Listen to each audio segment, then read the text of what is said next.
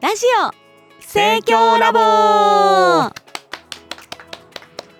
皆さんこんにちはこの番組は私たち記者が盛況新聞の魅力をお伝えしていく番組ですメインパーソナリティの盛況新聞報道局ナビの助とえ皆さんこんにちはえよく記念撮影をする際に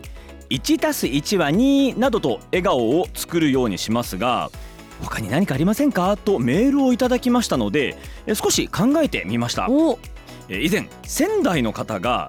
ずんだ餅と記念写真を撮っていました、えー地域の特産品に活路があるかもしれません報道局のつづるくんですよろしくお願いしおます願いします確かにこの地域の特産品名産品っていいですねそう意外にね多いんですよこのそうですよね落花生とうかね、ん、例えば東京だともんじゃ焼きとかもねいいけけるますし神奈川だとなんだろうシューマイととかかね山梨で信玄餅とかねいいですね、うん九州福岡だったら明太とか博多明太とかいいかもしれないですねいけそうな気しますねねえなんかいいかもしれない、全然いけない県もきっとあると思うんですけどね確かにあのアイデアの一つとしてねはいこれでも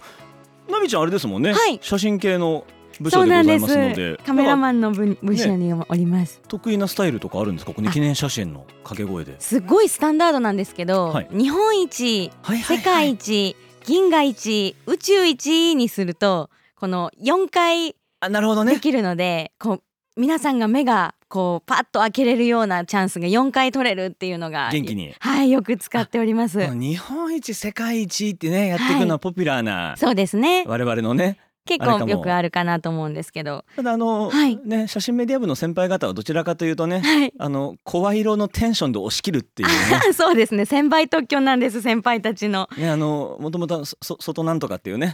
あれがやってたのをねなんかみんながあのおパクりいただいてああそうなんです始でまっもてったようなもともとはちょっはといこの創始者あの創始者オリジナルのオリジナ方ルのに伺ったんですけ ど一生懸命この大きな声で出そうってい皆さんの笑顔のためにって思ったら偶然出たあ高い声かならるほどスねタートしたっていう風に伺いました。あれ見たことあります現地あれ、はいすごいんですよねあのはいじゃあちょっとそこ右入ってくださいあのもう少し前行ってはいじゃあ撮りますよみたいな ねそうなんです。突然変わるのがね面白いんですよねそうですね。もう元々はこの偶然だったそうで。なるほどそうなんですやっぱりこの皆さんの一番いい笑顔が出ますようにってい思いがねう思いからいや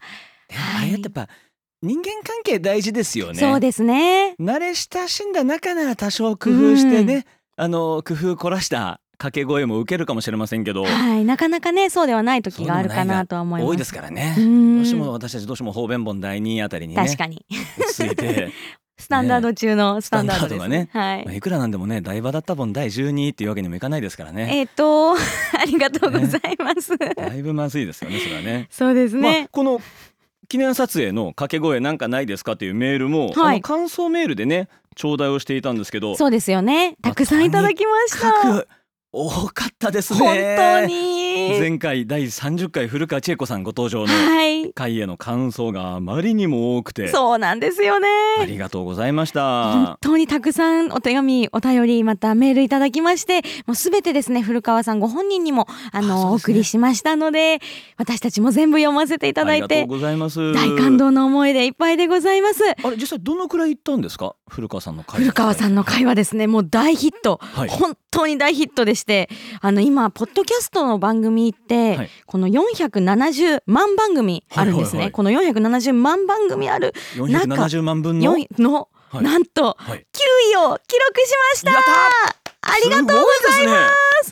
このたくさん著名な方たちが番組持ってらっしゃるんですけど、そうですねポッドキャスト上位はもう有名人そうなんですタレントの方々のいっぱいいらっしゃる中で堂々の9位でいやすご追いいつけ追い越せって感じでいや行かせていただきましてもう一重に聞いてくださる皆さんのおかげですよありがねとうございます本当にありがとうございます長い番組でしたけどねそうですね45分ぐらいありますけど、はい これがなんとですねこはの聴取保持率っていうのを今日教えていただいたんですけ聴取ど保持率聴取は保持率、最後まで聞いた人、い、45分間走り切った人たち走り切った人たちが、なんと71%も全体のはいらっしゃるんですって7割の人が最後まで聞いたそう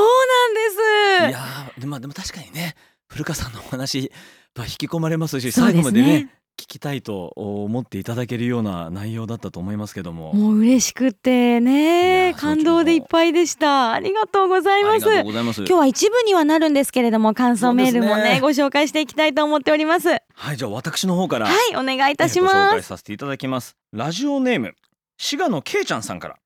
いただきましたありがとうございありがとうごまざいすます、えー、ナビのすけさんつづるくん、えー、新年明けましておめでとうございま明すけましておめでとうございます大変にすいません あの1月の7日に頂戴してるメールをええー2月に入ってからご紹介させていただいておりま申すし訳ありませんすいません、えー昨年末古川千恵子さんのご出演にびっくりです大変おめでとうございますまさに神回でしたね、えーもうすごすぎて3回ぐらい聞かせてもらいました、わあえーこの喜びを一人でも多くの人に伝えたいと80人ぐらいの人へお知らせ、えーえー盛況ラボルフさせていただきましたありがとうございますありがとうございますえーもう本当にすごい話がいっぱいでした私自身も私自身ももっともっと池田先生のお心を我が心として宇宙大の力を発揮して戦区の戦い突破口を開く戦いをしていくと決意させていただきました古川千恵子さん本当に本当にありがとうございましたと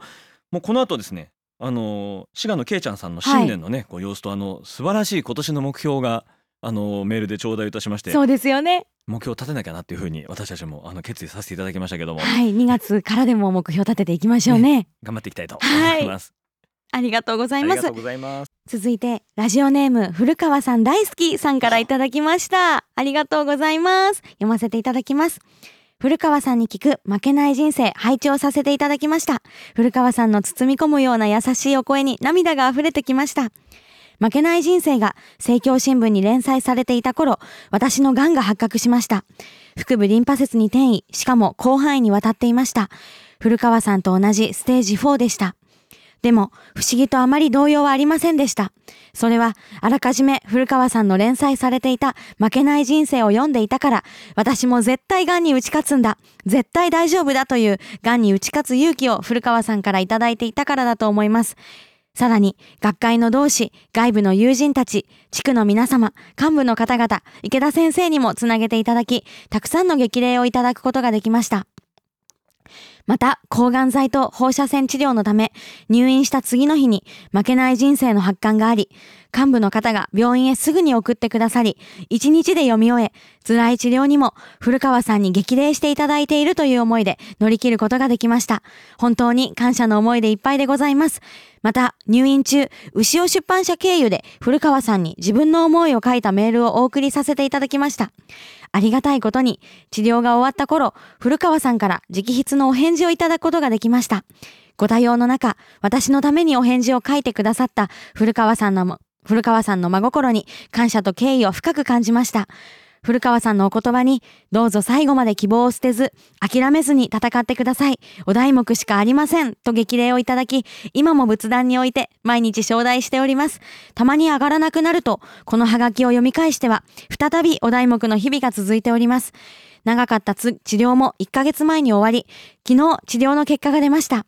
CT 検査の診断では、癌の姿は確認できなくなっています。との結果をいただきました。年明けに細胞検査があるので、まだまだ喜んではいられませんが、癌になり、先生をはじめ、皆様からの激励をいただき、招待を重ねる中で、戦いが続く分、さらに大きく宿命転換を成し遂げていける、何があろうと断じて負けない心、断じて諦めない心で、これからも祈りに祈り抜き、負けない人生を歩んでいこうという思いで頑張っていく決意ですというふうにいただきま した。ありがとうございます。ありがとうございますもう大感動の。もう胸がいっぱいで今読みながらもうちょっとグッとねもうえメねール頂来戴てししまいまてした。もう本当にたくさんいただいてねそうなんですよね。もう今のこの収録の直前までね、はい。本当はもうちょっと読めればってね構えてもいたんですけそどもうなんですよね。ちょっと時間の関係で関係今で日は2通っていうことになってしまったんですが、ねつづるくんとねはないびちゃんへの応援の感想メールもたくさんいただいてそうですね。ね本当にありがとうございます励みになります。ありがとうございます。これメール結構長いことずっと来てましたもんねそうなんでですよこのラジオがですねえ先ほどあの順位のご紹介させていただきましたけれどもなんとい1月中はですね、はいずーっとこの200以内あ470万番組ある中の200以内を上ず位ーの方にっあーなるとほどキープし続けておりましてずっと聞いていただいてはいたくさんメールもあーあいりただがときうまごしてざいます。まあその間ね、あのラジオ新番組更新もございませんでしたし、ね、そうでしたね。申し訳ございませ ん。え本年が、あほんこの回が本年一発目の、あのね、まあ、回に確なかりにますちょっとね頑張っていけるようにしたいと思います今年も頑張ってまいります。あの何はともあれね、 はいもう本当にたくさん頂戴をいたしましてあのこれからも皆様のご感想をお待ちしておりますお待ちしております。すべてしっかり読ませていただいており読まませていすた。だいてますありがとうございありがとうまございますさてこの古川さんのね、す。はい。えー、回が聞かれている裏側でまああのそれに引っ張っていただいて別の回も結構ね聞いていただいたんですそうよねですよね。で一番聞かれていたのが、はい。えー前に何回かねやったことがある1ヶ月分の政教新聞を深掘りしますという企画なるほど。ねこれがねやっぱりあの、ね、バタバタっとしてるとねなかなかあの全部読めないとかいうそういったリスナーの皆様に、まあ、おすすめの記事を教えてみたいなねお声を頂戴をしてあのやったあ企画ですけどもこちらがまた愛されて。ねいたということですのうでわ、あ、じゃあ久しぶりに。ね、今回は、えー、2023年1月分の、えー印象に残った紙面、えーご紹介できればということで、はい。えー今回のテーマをお願いいたします。はい今回のテーマはこちら1ヶ月の政教新聞深掘りしちゃいます2023年1月編わもうこの久しぶりにー、ね、はいあの1ヶ月の新聞をバーッとこのお振り返ってラジオで全ご部読みま紹した介しようね、はいご紹介しようと見直しまして、うんまあ1月はね何と言いましてもあの11日付には池田先生の緊急提言があり、そうですねね、またグアム池田平和文化会館のオープンなどねはい動画もありました、ねえこの辺りが皆様印象に残ってるかと思いますが、はい私はですね、はいあの20日付と27日付にですね掲載になりました第11回希望作文コンクールの最優秀最賞優作秀品賞ご作紹品のご介紙紹面ね介紙面こちらがですねとっても未来部育成のページ6面ですねあこれのはねとっても名作がたくさんそうこれあの好きな方は多分ね毎は年い楽しみにされてると思うんですけど、もしここをね読み飛ばされてる方いたらぜひぜひ読んでいただきたいコーナーですよね。心が洗われます本当にあの僕は最強になったっていう終わり方とかがなんかもうすごいなと思いましたね。そうですね僕の弟ももう大感動弟での話ねねえー本当に涙なしで読めないねあとホホイットマンション詩の部門でも名作揃いであのあれですかお母さんとはいおばあばが喧嘩したやつそうなんですばあばとママが喧嘩したっていうところあれでも名作ですねねえまあそれをさらされてしまったお母様とおばあ様 大変だななんて思いながら でも仲良しにねきっと ねえなったんじゃないかなって思います本当ですねなのでぜひチェックしていただきたいなって思20日ってお付りとまねす、はい、 27日付、あこれまたね後ほどご案内しますけども、はいい、つもの通り PDF をそうなんえー Spotify のねページのところにあのリンクを貼らせていただきますので無料で見ることができますぜひチェックしてみてくださいなべちゃんあの写真メディア部員として1月おすすめの写真はございますか、はい1月30日付ちょっと最近なんですけれども、はいはい写真特集幻冬のきらめきあこちらに載ってるレッツ電子版だそうなんですこちらに載っている写真すべておすすめなんですけれど本当もですね北国の冬って雪や寒さとの戦いだと思うんですけどそんな中でもあのそこにある美しさを探してたくさん撮らせていただきましたこの電子版でもですねフォトストーリーとして写真がたくさんたくさんね電子版だとね、もっと見れますんでありねますので、ぜひ見ていただきたいなっぜてひぜひ思っておりますご覧ください、はいよろしくお願いいたします、はいつづるくんはおすすめの紙面1月でありましたかはい私もですねいろいろ迷いましたけども、はいあのー1月17日付、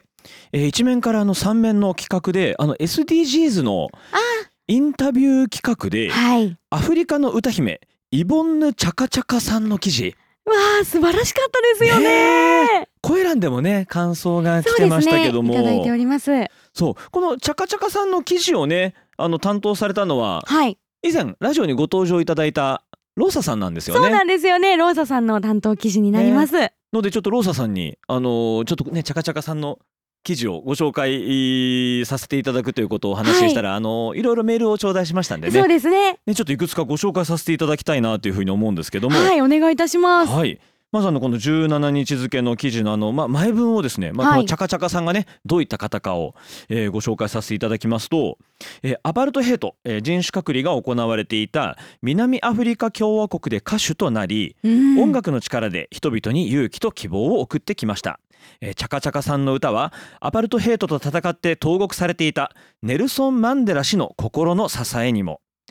えー1990年にマンデラ氏が出獄した時直接マンデラ氏から「あなたの音楽のおかげで私は牢獄で生き抜くことができた」と言われたそうです。すごい。えー音楽活動のほかにエイズ結核マラリアなど感染症の問題解決にも尽力し2006年には慈善団体プリンセス・オブ・アフリカ財団を設立、えー具体的には支援金を集めたり学校で子どもたちに手洗いの大切さを教えたり、えーマラリア対策の一つとして蚊帳を配布したり、えーチャカチャカさんは記事の中で、えー資金の援助とともにどうすれば感染症を防げるかという知識教育が必要ですと、えーただお金を渡して去っていくそうした支援のあり方では真の助けにはなりません私たちの財団が取り組んでいるのはこうした生涯にわたって人々の力となる教育なのですと、えー語られています、えーこのお差別感染症との戦いにおける最大の力は教育ということを重ね重ねあの語っていた記事となってねそこがまた大変にあの印象的なあの企画だったかと思うんですけども、はい。まあ、このローサさんにですねあのどどんな感じのし、ね、こんなすごい有名な方をどんな感じで取材されたんですかみたいな形で伺ったらはい。あの、まあ、取材はあの英語で、まあ、ローサさんはねポルトガル語もねあのご堪能といそうでうことすでよね。そうあの愛知県生まれアマゾン育ち というねローサさんのキャリアを、ね、ご紹介しましたけども、えー英語で行ったそうです。おお。でオンライン、えー約1時間一時間。 1時間は大変ですよね。一時間でこのこのボリュー ム。ねえ大企た画くさん準備されたんでしょうね。ねえ限られた時間の中で緊張でいっぱいでしたが取材をスタートする直前までチャカチャカさんの音楽を聴いていましたと、おお、えーローサさんおすすめは名曲「うんくむぼうち」ですと、私たちもさっき聞きましたね。ねえこのもう YouTube にもねはい上。がっておりますのでこの「うんくむぼうち」でも検索しにくいですねあの一応スペルを申し上げますと、はい。 UMQOMBOTHI なんかねアフリカのビールのあの名前らしいんですけどもそうなんですねもう本当にあのーこのいい曲といいますかねもう映像もすごい素敵でですしよたね。ね。なんか楽しくなりましたね。ねぜひぜひ気持ちが上がって。ね本当に聞いてみていただきたいなと思いますけども、はいまあこのね曲を聴きながらローサさん準備されてであの、まあ、記事の中にはなかったですかねあのチャカチャカさん実はあの日本を3回訪れてもういらっしゃるそうでね日本が大好きだっていうふうにおっしゃっていたそうです。ええで取材の終わりにはチャカチャカさん、えーなんと日本語で「ありがとうございますまた会いましょう」と言っていただいたそうで、まあ、とっても笑顔が素敵パワフルでね、まあ、もう本当にアフリカの女性といえばねやっぱり多くの人がやっぱパワフルで聡明そうと、ですねね。よくおっしゃいますけども絵に描いたような方だったということを。わローーサさんもおっしゃっていただいあーまた、ええそうですさにわあありがとうございます。わあローサさんのこうやって裏話も聞けると、あそういう風に作ったんだなんなていっうて。かこんなすごい人ね本当に、本当にやっぱ取材してたんだっていうねね当たり前のことですけどなんか実感が湧きますねそうですね。私からはこのインタビューに寄せられた皆様の感想をですね、読者さんからのはい、感想メール読者からの、はい読者の皆さんからの感想を読ませていただきたいなと思っております。お願いしますはい。イボンヌチャカチャカさんの記事、素晴らしかったですね。ネルソン・マンデラさんのことが大々的に報じられた時に、このイボンヌさんのことが同時に報じられてもよかったように素晴らしい活動をされていますね。どうぞ、政教は素晴らしい人をす数多く見出して、どんどん世の中にアピールして、知らしめていってください。一回だけでは読まなかった人も出てくるでしょうから、今後の彼女の関連記事を出すなどして、彼女の存在をアピールしつつ、差別の撤廃への取り組み、そして SDGs との関連性への認識を深める取り組み、記事を出していってください。という感想であったりだとか。力強いエールをはい、本当に嬉しいですね。チャカチャカさんの人生は大変な差別の戦いの中、貫いた信念は素晴らしいと思いましたというお声であったり、声に出すことで思いや表現を行うことは本当に大事だと思います。その勇気を最後まで貫き通すチャカチャカさんの尊い行動と姿は本当に素晴らしいと思いました。今、コロナ禍に覆われ、社会は一段と人と人をつなぐ対話という閉鎖的な社会が孤独と孤立を生み出しています。声が、声かけが人のと心の扉を開き、会話することの大切さを今こそ大事だというふうに思います。当たり前のことですが、当たり前こそ大切な行動だと私は思います。私には大きなことはできませんが、声をかけること、その行動を大切にしていきたいと思います。というなるほど決意の感想であったりだとか、またですね、こちら、ご自身も英語の通訳をされてきた方っていう方からの通訳されてる方からの感は想い、メール、メールをいただいております。読ませていただきます。私は長年英語の通訳をしてきましたので、アフリカのアパルトヘイトのことは知っているつもりでした。でも、チャカチャカさんの記事を読んで、これほどまでにひどい扱いを受けていたとは知りませんでした。人間が人間に対して非道な行為、残酷な行為ができるという恐ろしさ。でも、これは白人だからではない。どんな人間でも持っている魔性。仏法でいう無名を克服する以外に、このような残虐行為はなくならないとの仏法の考え方が、どんなにか素晴らしい、斬新的、革命的な思想なのかを改めて痛感しました。先生の指導に、エゴイズムの先にあるのが戦争との言葉に、深く考えるものがあり、明日からは一段と我々の人間主義、平和主義しか世界の平和、残虐行為をなくす道はないと声を高らかに訴えていこうと決意しましたという、こちらも力強いメッセージいただいておりまありがすとう。ございますまた、私もすでに70超えましたが、社会貢献の決意を新たにしましたっていうあ言葉もいただいております。ーすごい反響ですねねえこちらもローサさんからいただいたメールですねローサさんがまとめてくださったメールでございますありがとうございます、確かにねあのー記事全体通してチャカチャカさんの活動っていうのはその感染症とかにしてもそのはいエイズとか、まずやっぱり知識教育知ることが大切っていそうそうですねしたらね今いただいた感想もそうですけどやっぱりこのアパルトヘイトのねチャカチャカさんの活動について知るっていうところが本当にまず大事だなという政教新聞としてもそうですねしっかり役割を果たしていきたいなということを改めて決意させていただくような、はい本当にそう思います、ねえありがとうございます。ありがとうございますまあ、本日ねあの番組内でさまざま紹介した紙面電子版記事は、はいえー、政教新聞電子版で期間限定で無料公開を、えーしていきますので、はい概要欄に配信 URL を貼り付けていきますのでまたぜひご一読いただければそうと。ですねそしてチャカチャカさんのこの今先ほど紹介したうん、うんくむぼうち、ね、私が一生懸命頑張ってあのスペルを、はいあの読み上げていたら石ちゃんぴーがね、はいリンク貼れますよってね教えてくださいまし調たべてくださ って。はいですので、えーぜひ今回の Spotify のところに、えー貼ったリンクから、えーイボンヌチャカチャカさんの名曲「うんくむぼうち」をあの聞いていただくことができますので一緒に盛り上がりましょう、ぜひぜひね聞いていただきたいと思います、はいありがとうございますそろそろお別れのお時間が近づいてまいりました、はいえーいつものご案内をさせていただきます、はいえー政教新聞社公式ツイッターが好評です、えー現在政教新聞社の公式ツイッターでは、えーニュース速報や取材の裏側など内容が盛りだくさん、えーこのラジオ番組の配信リンクもツイートしていますぜひフォローをお願いします、はい、よろしくお願いいたします。こちらに届いたリプライとかも私たち全部読んでますもんね。そうですねチェックしてチェッおりクまさすせのでていただいております。ありがとうございありがまとうす。ございますでまたねぜひあの今後お定期配信をはい、ね月2回のをまた再開できるようにそうですね。え石井ちゃんぴー頑張頑張るというふうにおっしゃってましたので、はい、私たちも頑張っていきましょうね。ぜひよろしくお願いいたしますお願いいたします。それではナビちゃんいつものお願いいたしますはいこの番組では皆さんの感想をメールで受け付けていますメールアドレスはすべて小文字でラボアットマーク生協 -np.jp です感想だけでなく今後取り上げてほしい話題またなんかこんなことがありましたみたいな近況とかの普通のお便り普通普通おおたたこちらもね読み上げさせていただきたいですよねはい、ぜひぜひ読ませていただきたいのでどどしどし送ってくださいラジオネームも大歓迎ですよろしくお願いしおます願いしますそれでは皆さん本年もよろしくお願いいたしますまた次回お会いしましょうお相手はナビのすけとつづるくんがお送りしましたさようならら